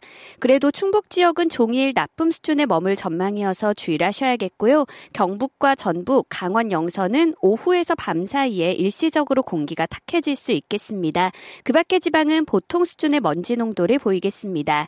오늘 전국이 대체로 맑겠지만 찬바람이 불어서 다소 춥겠습니다. 한낮 기온이 서울 이 도, 대전 사 도, 광주 오 도 등에 머물겠습니다. 내일은 전국 곳곳에 또 눈이 내리겠고요. 모레 아침에는 서울이 영하 팔 도, 대구 영하 육 도까지 떨어져 추워질 전망입니다. 현재 서울의 기온은 일 점 일 도입니다. 미세먼지와 날씨 정보였습니다. 이어서 이 시각 교통 상황을 케이비에스 교통정보 센터 이송희 씨가 전해드립니다. 이 시각 교통정보입니다. 돌발 상황 때문에 곳곳이 밀리고 있습니다. 경부고속도로 서울 쪽 전 시간대 신갈분기점 부근에 난 사고 때문에 어려웠었는데요. 지금은 작업 때문에 다시 신갈 인터체인지부터 오 킬로미터 구간에서 밀리고 있고 또 서울 외곽순환고속도로 판교에서 일산 쪽으로는 장수 부근 일 차로에서도 추돌 사고가 나면서 장수 인터체인지 부근으로 이 킬로미터 구간에서 속도를 냅니다. 남해고속도로 순천 쪽으로는 창원 일 터널 안 이 차로 갓길에 걸쳐 화물차 관련 추돌 사고가 나면서 처리 중이었는데요. 이 때문에 창원 분기점부터 칠 킬로미터 구간으로 꼼짝을 못하고 있으니까 창원에서 칠원 분기점 사이 지나실 분들은 남해 제일 지선으로 우회하는 것이 좋겠습니다. 또 중부 내륙간고속도로 양평 쪽으로는 연풍 인터체인지 일대 또 반대 창원 쪽으로는 괴산 인터체인지 부근 오 킬로미터 구간 작업 때문에 각각 속도를 못 내고 있고요. 부산 외곽순환고속도로는 기장 쪽으로 기장 철마 부근 이 차로 에서 작업을 하고 있어서 이 킬로미터 구간에서 밀립니다. 교통정보센터였습니다.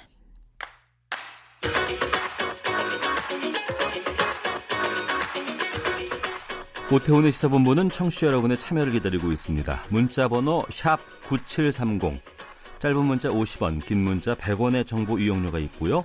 콩 게시판은 무료입니다. 생방송 중에 참여해주세요. 네, 정치 이슈를 정리해드립니다. 이승원의 정가 이슈, 시사평론가 이승원 씨와 함께합니다. 어서 오십시오. 네, 안녕하세요. 네, 자유한국당 원내대표 선거 나경원 의원이 선출되었습니다. 음. 김학용 의원을 압도적인 표차로 이겼는데 의외예요. 의외죠. 의외라는 예. 반응이 실제 있습니다. 네, 그 이번에 나경원 의원이 벌써 세 번째 도전 아니었습니까? 네. 그럼에도 불구하고 좀 어려울 것이다, 혹은 박빙으로 겨우 이길 것이다, 이런 전망이 사실 있었는데 어, 표를 던진 사람들이 백삼 명. 그러니까 일부 당원권 정지된, 정지된 사람들은 이제 투표하지 말아라 그랬잖아요. 네. 그래서 당, 그 투표권이 없는 사람을 제외하고 모두 다 투표에 참여했다는 것 자체가 네. 서로 이제 한번 해보자 뭐 이런 음. 분위기였어요. 그가 주, 그 와중에 삼분의 이에 해당하는 육십팔 표를 얻어서 나경원 의원이 됐고요. 반면에 김학용 의원 삼십오 표를 얻는데 그쳤습니다. 네. 음. 거의 두 배에 달한 거죠. 당, 그 이제 여러 가지 해석들이 나오는데 뭐 하나입니다. 일단은 범친박 개표가 모두 결집했다. 네. 어, 중도에 있던 사람들 다 결집했다. 이런 분석이 지배적인데 일단 김성태 원내대표가 했었잖아요. 네. 근데 이제 김성태 원내대표는 아시다시피 복당파로 불리는 음, 밖에 있다 다시 들어온. 그런데 그 이어서 역시 복당파인 김학용 의원까지 한다면 우리는 음. 뭐냐 이렇게 네. 소위 말하는 잔류파 친박계의 어떤 불만들이 있었고 아, 이번만큼은 빼앗길 수 빼앗길 수 없다는 어떤 절박감. 게다가 사실은 김학용 의원 뒤에는 김무성 전 대표가 자리하는 거 아니냐. 그래서 어. 제이의 김무성이다 뭐 이런 얘기가 있었어요. 예. 사실은 이제 김학용 의원을 싫어했다기보다 김무성 전 대표를 견제했다 이 표현이 더 정확할 수도 있을 것 같아요. 네. 그래서 어쨌든 이러저러한 이유로 이제 나경원 의원한테 표가 몰렸고. 어, 또 중요한 거는 선거 자체를 본다고 하더라도 이천이십 년 총선까지 원내대표 임기가 이어지잖아요. 예. 중간에 특별히 탈이 없으면. 그러니까 공천에서 영향력을 행사하기 때문에 굉장히 중요한 자리입니다. 어. 그래서 일각에서는 뭐 친박계 복수국이다 이런 관전평까지 나오고 있습니다. 네. 네. 나경원 의원 사선 의원이고 세 차례 도전 끝에 이제 원내대표로 음, 올라왔는데. 네. 뭐 되고 나서 소감을 어떻게 밝혔습니까? 어 일단 여러 가지 뭐 무게감이 있을 겁니다. 이 또 이 자유한국당 계열, 뭐 새누리당, 한나라당 등등등 이 이쪽 계열에서 여성이 원내대표가 된 게 처음이에요. 그렇기 네. 때문에 여러 가지 또 감회가 새로울 텐데 음. 어, 나경원 의원이 이제 그 원내대표 선출되자마자 이런 얘기를 했습니다. 어, 의원들이 과거의 개파 프레임에 갇히지 않고 미래를 선택했다 이렇게 성격 규정을 했고요. 통합의 단초를 보여줬다 이렇게 자평을 했습니다. 아, 그러면서 보수 통합 부분은 우리 당 문을 활짝 열어놔야 된다 이렇게 얘기를 하면서 사실상 바른미래당을 겨냥하는 그런 발언들을 좀 이어가긴 했는데요. 네. 일단 통합이란 부분에 상당히 방점을 찍은 그런 그 자소서였습니다. 네. 네. 그러니까 잔류파로 불리는 친박 쪽이 상당히 좀 웃고 음. 지금 상황으로는 비박인 복당파 쪽에서는 좀 위기의식을 느끼지 않을까. 그렇죠. 너무 결집돼 있었기 때문에 그렇죠. 표가. 네, 네. 어, 그러니까 정말 당황하는 기색이 이게 무슨 한두 표 차이로 한 다섯 표 차이로 이렇게 진 게 아니라 압도적으로 이제 나경원 의원이 어, 많은 표를 받았기 때문에 어, 중도 혹은 개파에 대해서 좀 신경을 안 쓰고 혹은 피로감을 느꼈던 의원들조차 이제 소위 말하는 친박계로 몰렸다라는 판단이 드니까 네. 어, 복당파 입장에서는 굉장히 위축될 수밖에 없는 그런 상황인데요. 게다가 그동안 뭐 친박계 굉장히 몸을 낮추고 목소리를 낮추고 있었는데 요즘 굉장히 목소리를 높이고 있지 않습니까? 네. 네. 그래서 한 이 년 전 그 이제 당시 새누리당 모습으로 돌아간 그런 느낌이에요, 사실은. 음. 어, 대표적으로 친박계 홍문종 의원 이런 얘기를 했습니다. 아, 그동안 탈당파, 그러니까 복당파들이 똘똘 뭉쳐서 자기들 세상이 온 것처럼 한국당을 좌지우지하지 않았냐. 네. 그걸 더 이상 참고 두고 볼 수가 없다고 생각한 의원들이 심판한 것이다. 음. 심판이라는 단어를 썼어요. 예. 그러니까 반감을 상당히 이제 노골적 으로 어, 드러낸 거고요. 어, 그 이제 이번 선거를 보면은 이번 선거가 중요한 게 여러 가지 있지만 내년 이월에 있는 전당대회에 어떤 영향을 미칠까도 또 중요한 거잖아요. 음. 근데 전망이 좀 엇갈리곤 있어요. 일단 당원들이 그 이제 엄청나게 많은 그 당원들의 성향을 보면 좀 친박 쪽이 많다라는 분석이 있거든요. 그런데다가 이번 선거를 보면은 아무래도 친박 그 의원들이 이제 이쪽에 가 있으니까 그러니까 친박 계열의 어떤 그 대표 후보가 좀 더 유리한 거 아니겠느냐 이런 이제 일반적인 평가가 있는 반면에. 네. 이번에 너무 참패를 했으니까 음. 복당파들의 어떤 결집력이 더 이제 견고해지는 게 아닌가. 그래서 이제 반대파에 있는 사람들이 오히려 전당대회 분위기를 주도하는 것은 아닌가. 뭐 이런 얘기가 있어요. 어, 어쨌든 나경원 의원이 사실은 이번 원내대표 선거, 그러니까 어제 선거 전에 이달 초에 한 언론과 인터뷰를 했는데요. 어, 대선 후보가 될 수 없는 사람은 전당대회에 나오지 말아야 된다 이렇게 얘기를 한 바가 있어서 네. 이제 그러니까 소위 말하는 전당대회에 나올 소위 말하는 잠룡들이 여기 좀 나와서 한번 좀 싸워보자 뭐 이런 음. 입장을 밝혔기 때문에 앞으로 또 어떤 입장을 밝힐지 조금 더 주목되는 그런 상황입니다. 네. 네. 홍문종 의원과 월요일에 인터뷰를 했습니다. 어, 그저께. 네. 네. 근데 그때는 이제 친박 신당이 나올 수 있지 않을까라는 또 얘기도 있었고 전망도 음. 있었기 때문에 그 부분도 좀 여쭤보기도 했었고 네네. 이번 원내대표 관련해서도 말씀을 좀 나눠봤는데 음, 어떠셨나요? 김무성 의원이나 뭐 유승민 의원 같은 경우에 음. 이제 뭐 복당이라든가 뭐 이런 비박 쪽에 계시는 분들 네. 함께할 수 있겠느냐라고 얘기했을 때 명확하게 얘기를 하시는 게 뭐였냐면 그들이 입장을 밝혀야 된다. 그리고 탄핵에 대해서 사과를 해야 된다라는 것이 없으면 절대 함께할 수 없다라는 단호한 입장이 있었거든요. 근데 그런 것이 바로 이번 결과로 나오지 않았나 생각이 들기도 해요. 네, 근데 탄핵에 대해서 사과를 하라는 거는 국민들 기본 정서와는 완전히 맞지 않는 거네요. 그러니까. 그러니까 제가 아까 말씀드린 것처럼 이 년 전 바로 새누리당으로 다시 돌아간 그런 느낌을 지울 수 없는데, 그러니까 지금 나경원 의원이 사실은 압도적으로 되긴 됐지만 내부 개파 문제가 이제 해결된 게 아니잖아요. 그렇기 때문에 이게 쉽지만은 않을 것 같아요. 앞으로 임기 내내 시달릴 것 같다는 생각이 드네요. 네. 네. 더불어민주당 쪽으로 가보겠습니다. 오늘 최고위원회의에서 이재명 경기지사에 대해서 징계하지 않기로 했어요. 네, 뭐 비교적 빨리 결, 결론을 냈습니다. 어, 이해찬 대표가 오늘 오전에 밝힌 건데요. 이재명 지사가 당원으로서 권리를 행사하지 않겠다고 말했다면서 별도의 조치 없이 이것을 그대로 수용하겠다 이렇게 직접 밝혔습니다. 오늘 국회에서 최고위원회가 열렸었는데 바로 이 자리에서 이제 여러 가지 논의를 했다고 밝혔고요. 음, 어쨌든 재판이 종료될 때까지 당원의 의무를 다하겠다고 했으니 조금 더 지켜보자 이런 얘기를 했어요. 네. 실제 그 이 지사가 이회창, 이해찬 대표에게 전화를 했다고 하죠. 그러면서 이제 그 뭐 이해찬 대표는 원래부터 어, 대표가 되기 전부터 왜 이재명 지사에 대해서는 이제 확실하게 답을 내놓지 않고 계속 지켜보자라는 거였잖아요. 그 기조를 좀 유지한 것 같고요. 어, 이번 판단을 좀 수용하고 아무쪼록 모든 당원이 일치 단결해 달라 이렇게 당부하기도 했습니다. 네. 앞서서 뭐 검찰 어제였죠. 어, 친형 이재선 씨를 정신병원에 강제 입원시키는 등 세 가지 혐의로 이 지사를 이제 재판에 넘겼고 이제 기소하는 거에 대해서는 어쨌든 당에서 판단을 하게끔 돼 있기 때문에 오늘 이런 회의가 열린 게 사실입니다. 네. 네. 그러니까 이재명 경기지사가 직접 뭐 당 단합을 위해서 백의종군하겠다 이런 뜻을 밝혔잖아요.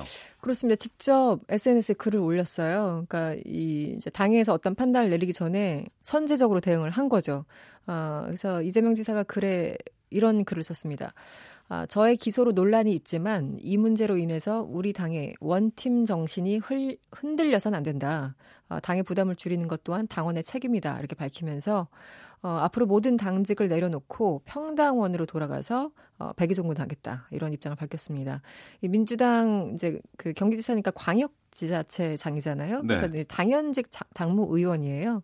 그리고 이제 당무위원은 최고위원, 당에 있는 최고위원과 어, 기초 단체장 그 사이쯤에 있는 그 직급인데 어쨌든 당원으로 당연직으로 갖고 있는 모든 뭐 권한을 내려놓겠다 이런 입장을 밝혔고요. 음. 어, 그 얘기는 다시 말하면 자진 탈당 안 할 거야 뭐 네. 이런 얘기로도 들리죠. 그런데 네. 음. 이 지사에 대해서는 당 내부에서도 좀 여러 목소리가 있지 않습니까? 그렇죠. 그러니까 당 내부 더군다나 지사인데 그런 위치에 있는 사람을 두고 당내에서 이렇게 시끄러운 경우가 있었나 싶을 정도로 이재명 지사 관련해서는 참 희한한 현상들이 많이 일어나고 있는 게 사실입니다.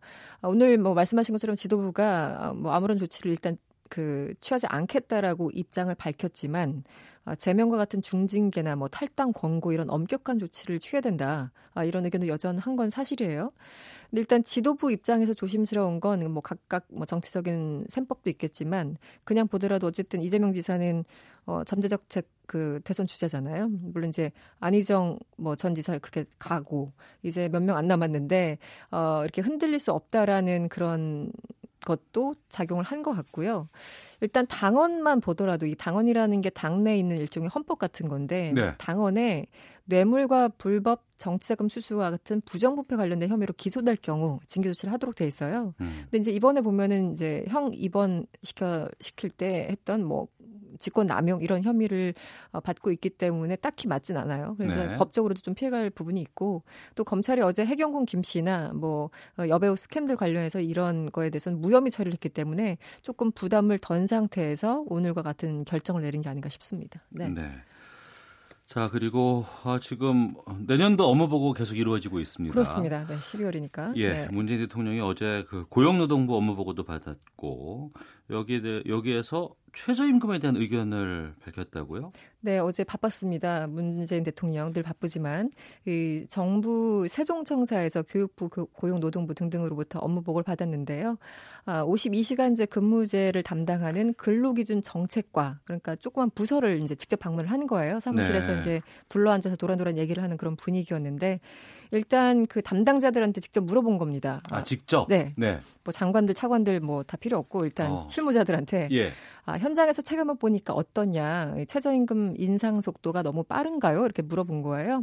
뭐라고 얘기했을까요? 이제, 네, 앞에 있던 공무원들 대통령한테 말하기가 좀 조심스러웠을 텐데 네. 어, 그래도 꿋꿋하게 조금 더 천천히 갔으면 좋겠습니다. 이런 발언이 나왔다고 해요. 어. 그러니까 기본적으로 방향은 좋은데 이제 우리 현실에 조금 맞지 않으니까 좀 방향은 좋지만 천천히 시행하면 좋겠다. 이런 속도 조절 의견이 상당히 많이 나왔다고 합니다. 그러니까 일선 네. 그 노동 담당 공무원이 직접 그렇죠. 대통령에게 이 얘기를 전했다는 그렇죠. 거 아니에요? 그렇죠. 네네. 뭐 어. 오급, 육급 뭐 다 섞여 있는 그런 일반 사무실이었는데 예. 어, 일단 이런 목소리가 나왔다고 하네요. 네. 음. 대통령의 반응은요? 뭐 이제 실제로 문 대통령이 이런 발언을 했어요. 내가 사업주들을 만나 보니까 그게 실질적인 부담일 수도 있고 네. 그다음에 본인이 겪는 일이 아닌데도 다들 부담이라고 한다. 그러니까 주변에 어쨌든 그동안 청취를 많이 하셨던 것 같아요. 이제 음. 그런 얘기를 사실상 알고 질문한 거고 네. 그러자 이제 앞에 있던 근로기준 정책 과장이 아, 소상공인들이 굉장히 힘들어한다 이런 얘기를 하면서 이제 상당히 좀 시간이 갔어요. 그래서 어. 여러 가지 얘기가 있었는데 이게 얘기가 좀 길어졌나 봐요. 네. 그랬더니 옆에 있던 탁현민 선임 행정관이 갑자기 등장해가지고 네. 퇴근하셔야 됩니다.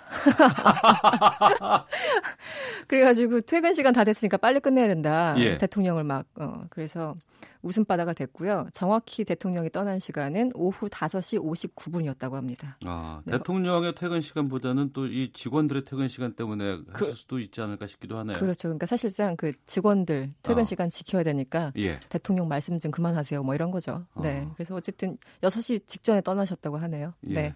저희도 시간 다 됐습니다. 보내드려야 되겠습니다. 네. 오늘 말씀 여기까지 듣겠습니다. 시사평론가 이승원 씨였습니다. 고맙습니다. 고맙습니다.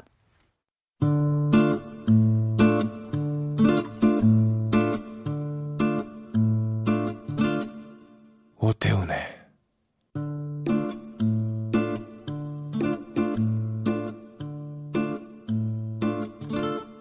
시사본부. 이틀 전이었습니다. 오십 대 택시 기사가 카풀 서비스에 반대한다는 유서를 남기고 국회 앞에서 분신을 해 숨지는 일이 있었습니다. 이 일을 계기로 택시업계의 카풀 반대 움직임은 더욱 강경해지고 있고 그런데 정치권 쪽에서는 아직 사태 해결을 위한 대안을 내놓지 못하고 있는 상황입니다. 케이비에스 일 라디오 밤 열 시 오 분부터 진행되는 시사야의 진행자 시사평론가 김성환 씨와 함께하는 김성환의 뉴스 소다. 오늘 이 카풀 서비스의 갈등 이면 짚어보겠습니다. 시사야 김성환 씨 오셨습니다. 어서 오십시오. 네, 안녕하세요. 예. 어, 제가 그냥 빵 터졌어요. 앞에 왜요? 소개하시는데 너무 이렇게 힘차게. 아, 그 밤에 힘차게 해야죠. 예, 감사합니다. 열심히 하겠습니다. 택시업계가 상당히 지금 격앙돼 있습니다. 네, 맞습니다. 예. 이미 뭐 지난 시월하고 십일월 두 차례 대규모 집회가 있긴 했었거든요. 네. 근데 이번에 집회는 조금 다를 것 같다 이렇게 얘기가 나오고 있는데요. 이게 오는 이십 일, 그러니까 다음 주 목요일 여의도 국회 앞에서 십만 명이 모이는 대규모 집회를 열겠다 이렇게 지금 예고를 한 상황입니다. 네. 당장 오늘부터 여의도 국회 근처에서 천막 농성을 시작을 했고요. 천막 앞에 분신한 이 최 씨의 분향소, 최모 씨거든요. 어, 최모 씨의 분향소를 설치할 계획입니다.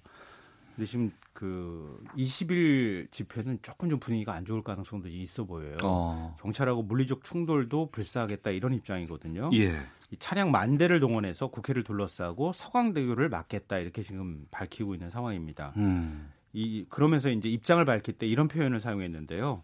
경찰이랑 몸싸움을 하겠지만 우리는 이렇게 사나 경찰에 잡혀 죽으나 똑같은 삶이다. 굉장히 좀 절박한 뭐 표현을 좀 이렇게 하고 있죠. 네. 뭐 집회가 있을 수 있습니다. 하지만 또 이제 이 동료의 분신이라는 것은 감정적으로 상당히 힘든 상황이거든요. 아, 그렇죠. 동료들 입장에서는 받아들이기 좀 쉽지 않고요. 예. 또 그 분신 사망한 택시기사분이 유서에 이런 내용을 남겼어요. 카풀이 무산될 때까지 끝까지 투쟁해달라. 어. 카풀이 제지되는 날까지 내 시신을 카카오 본사 앞에 안치해달라. 이렇게 얘기를 했으니까 동료들 입장에서는 조금 좀 격앙될 수밖에 없는 상황이긴 합니다. 예. 저희들 좀 냉정하게 좀 짚어보려고 합니다. 네.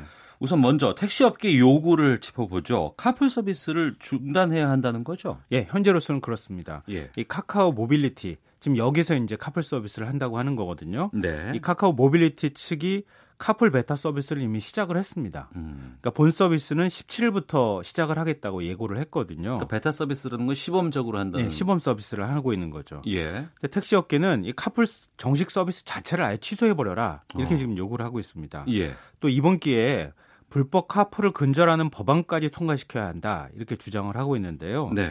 현재 국회에 세 개 법안이 발의되어 있는 상태입니다. 어. 근데 세 개 법안을 뭐 요약해서 말씀드리면 네. 카풀이 원천적으로 불가능하도록 하든가 아니면 출퇴근 시간을 명확히 해서 예를 들면 지금 카풀이라고 하는 게 과거에 이제 지금처럼 자가용이 많지 않던 시절에 자가용을 가지고 있는 사람이 출퇴근하는데 지금 어디로 이동해야 하는 사람을 좀 이렇게 같이 태워서 가는 뭐 이런 개념이었었잖아요. 네. 그리고 이제 과거에는 이제 근로 형태가 거의 비슷한 패턴이었기 때문에 아침 한 여덟 시부터 아홉 시 정도, 음. 저녁 한 여섯 시부터 일곱 시 사이 정도 이렇게 이제 하는 거라고 생각을 했는데 네.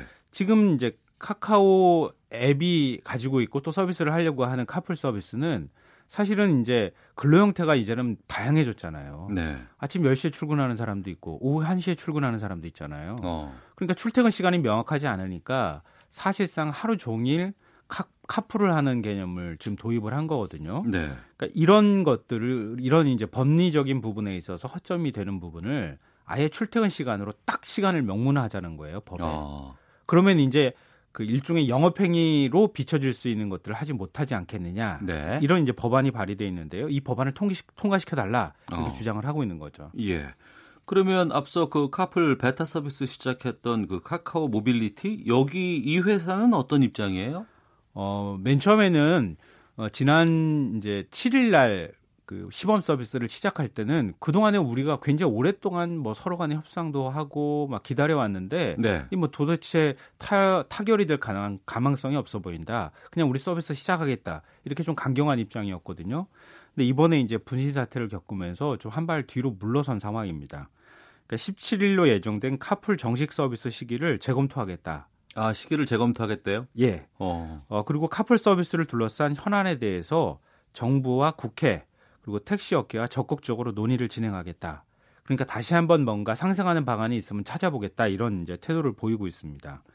그 카카오 이 서비스 이제 카풀 서비스를 시작하기 위해서 원래는 이제 크루라고 지금 여기서는 명칭을 만들었거든요. 크루가 뭐예요? 그러니까 그 카풀 서비스라고 하는 게 뭐 일종의 택시 회사처럼 차를 갖고 있는 사람이 한 갖고 있는 사업자가 뭔가 서비스하는 게 아니고 예. 그냥 개개인들이 갖고 있는 차를 다른 사람을 잠깐 태워주면서 요금을 일정 금액을 받는 거잖아요. 네. 근데 그 운전자를 크루라고 부르는 아, 거예요. 예, 예. 근데 그 운전자를 한 열세 개 항목에 걸쳐서 검증 작업을 했고요. 네. 한 오만 명 정도를 이미 선정을 했습니다. 아, 이미 모집을 했습니까? 예, 이미 모집을 어. 했어요.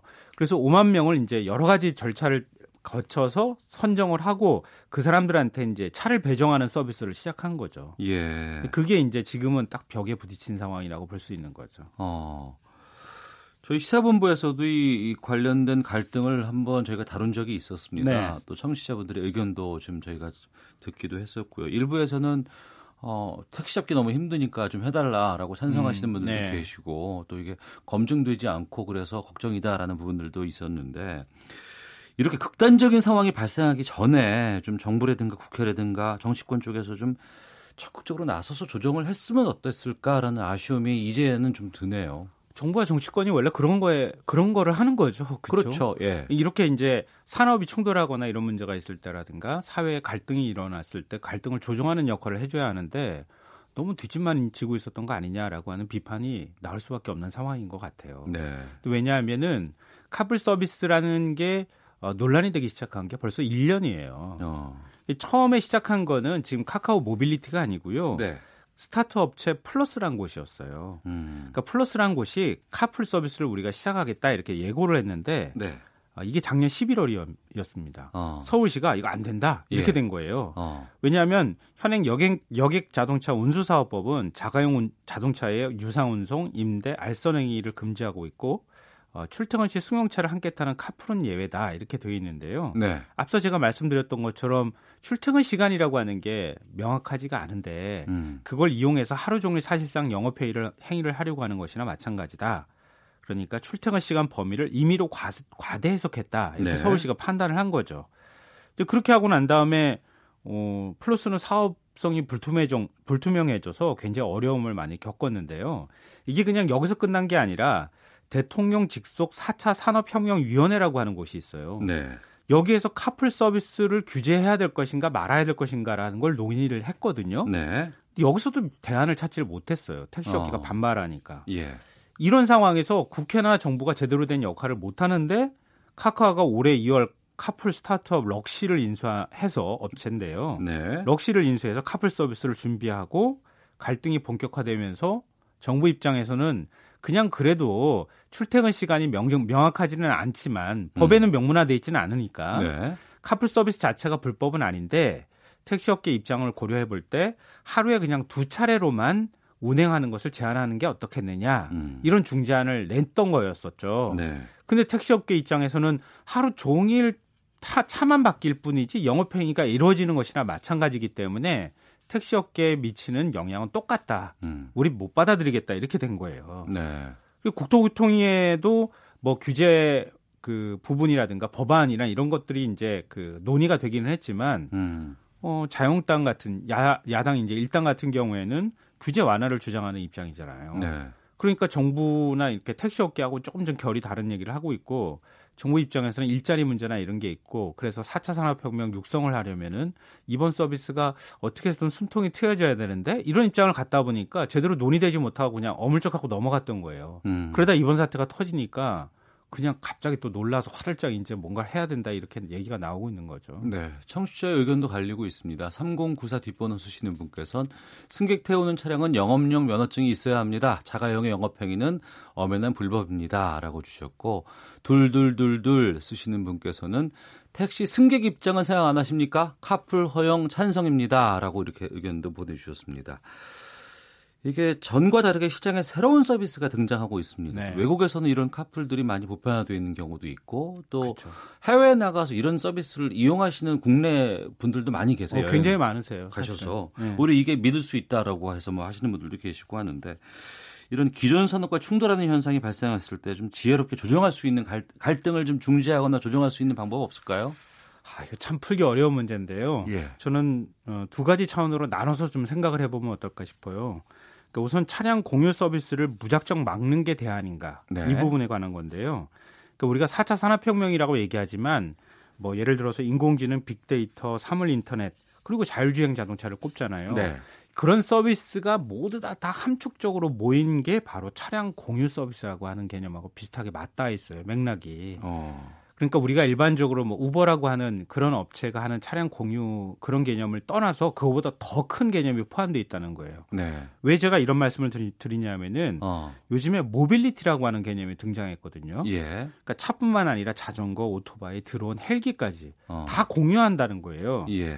그러니까 예를 들어 최근에 세계적인 완성차 기업이죠. 토요타가 판매 전략을 소유가 아니라 공유 개념으로 바꿔버렸어요. 음. 왜냐하면 요즘엔 차 판매량이 뚝뚝 떨어진다는 거예요. 차를 네. 안 사요. 음. 젊은 층은 차 안 사고 그냥 나눠 타는 개념으로 자꾸 바뀌어가고 있다는 거죠. 천구백구십 년대 도요타가 한 칠백칠십만 대 차를 팔았는데요. 어, 이천, 아, 작년에는 오백이십만 대까지 차량 판매량이 떨어졌고요. 이천이십오 년에는 백이십만 대까지 떨어질 것으로 예측하고 있어요.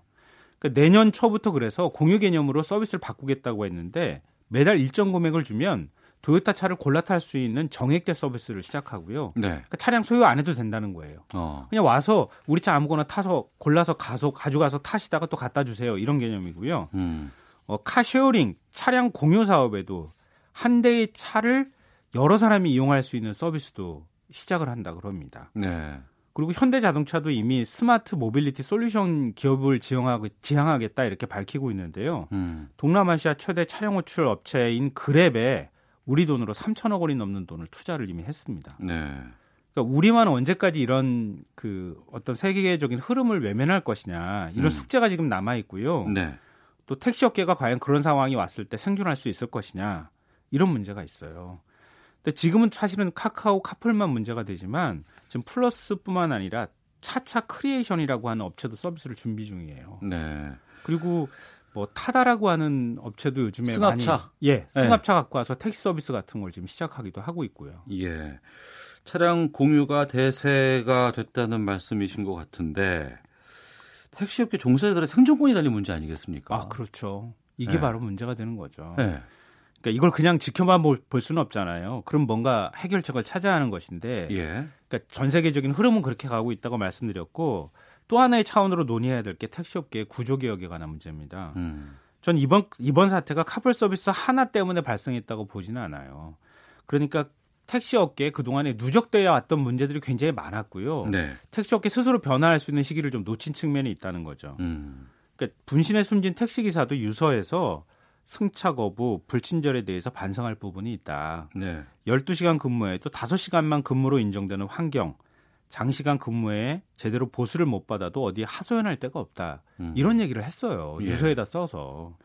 그러니까 지금 택시 사업자들이 이런 고질적인 문제를 그동안에 눈 감고 있었던 거였거든요. 사업자들이. 네, 사업자들이. 어. 그러니까 택시기사의 저임금, 장시간 노동이나 잦은 이직률, 뭐 이런 부분들을 해결할 음. 수 있는 뭔가 근본적인 대책을 택시 사업자들도 이제는 뭔가 내놔야 될 때가 됐다는 거죠. 네. 앞서 제가 타다라고 하는 업체 잠깐 말씀드렸지만 기사들이 하루 시급 만 원씩 받고요. 열 시간 근무합니다. 음. 그러니까 어디에 쫓겨갈 필요도 없고요. 그리고 택시 승차 거부도 못해요. 강제로 앱으로 배차하거든요. 그러니까 굉장히 만족도가 높다라고 하는 평가들도 받고 있는 거거든요. 그러니까 기사의 만족도가 높아야 택시업계도 뭔가 변화할 수 있다는 사실을 잊지 말아야 될 것 같습니다. 알겠습니다. 좀 지켜보도록 하겠습니다. 뉴스소다 김성환의 뉴스소다 시사평론가 김성환 씨와 함께했습니다. 고맙습니다. 네, 고맙습니다. 내일 뵙겠습니다. 안녕히 계십시오.